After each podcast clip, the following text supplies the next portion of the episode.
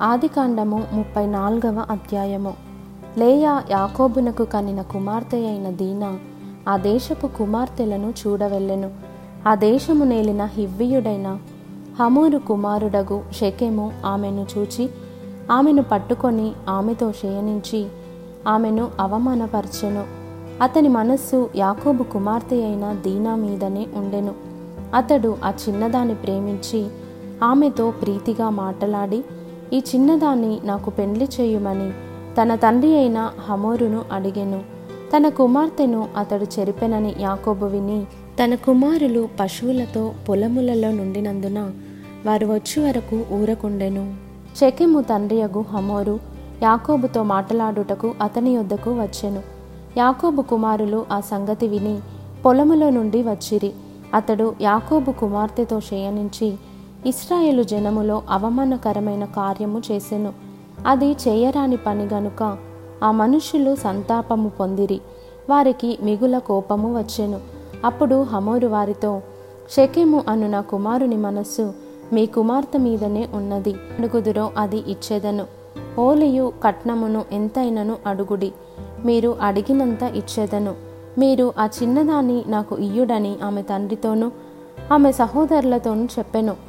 అయితే తమ సహోదరి అయిన దీనాను అతడు చెరిపినందున యాకోబు కుమారులు షెకెముతోనూ అతని తండ్రి అయిన హమోరుతోనూ కపటముగా ఉత్తరమిచ్చి అనినదేమనగా మేము ఈ కార్యము చేయలేము.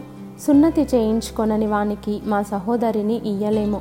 అది మాకు అవమానమగును. మీలో ప్రతి పురుషుడు సున్నతి పొంది మావలే నుండిన ఎడల సరి. ఆ పక్షమందు మీ మాట కొప్పుకొని మా పిల్లలను మీకిచ్చి మీ పిల్లలను మేము పుచ్చుకొని మీ మధ్య నివసించెదము.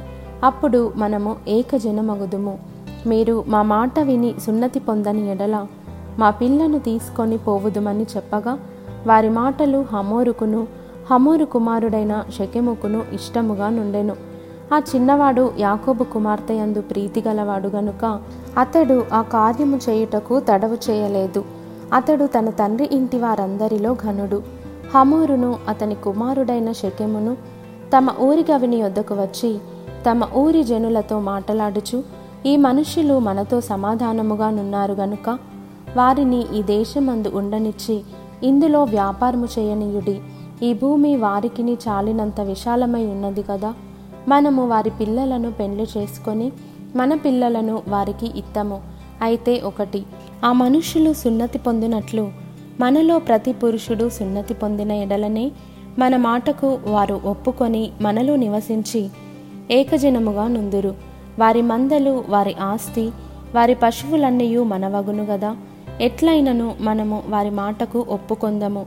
అప్పుడు వారు మనలో నివసించెదరనగా హమోరును అతని కుమారుడగు షెకెమును చెప్పిన మాట అతని ఊరి గవిని ద్వారా వెల్లువారందరూ వినిరి.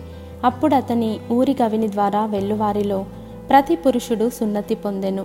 మూడవ దినమున వారు బాధపడుచుండగా యాకోబు కుమారులలోనిద్దరు అనగా దీన సహోదరులైన షిమ్యోనును లేవియు తమ కత్తులు చేత పట్టుకొని ఎవరికి తెలియకుండా ఆ ఊరి మీద పడి ప్రతి పురుషుని చంపిరి.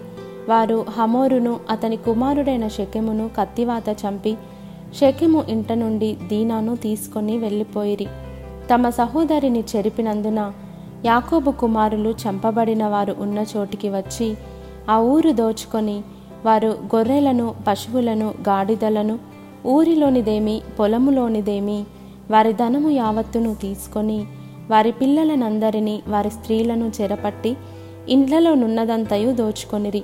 అప్పుడు యాకోబు షిమ్యోనును లేవిని చూచి మీరు నన్ను బాధపెట్టి ఈ దేశ నివాసులైన కనానీయులలోను పెరిజ్జీయులలోను అసహ్యునిగా చేసితిరి నా జనసంఖ్య కొంచెమే. వారు నా మీదికి గుంపుగా వచ్చి నన్ను చంపెదరు. నేనును నా ఇంటివారును నాశనమగుదుమని చెప్పెను.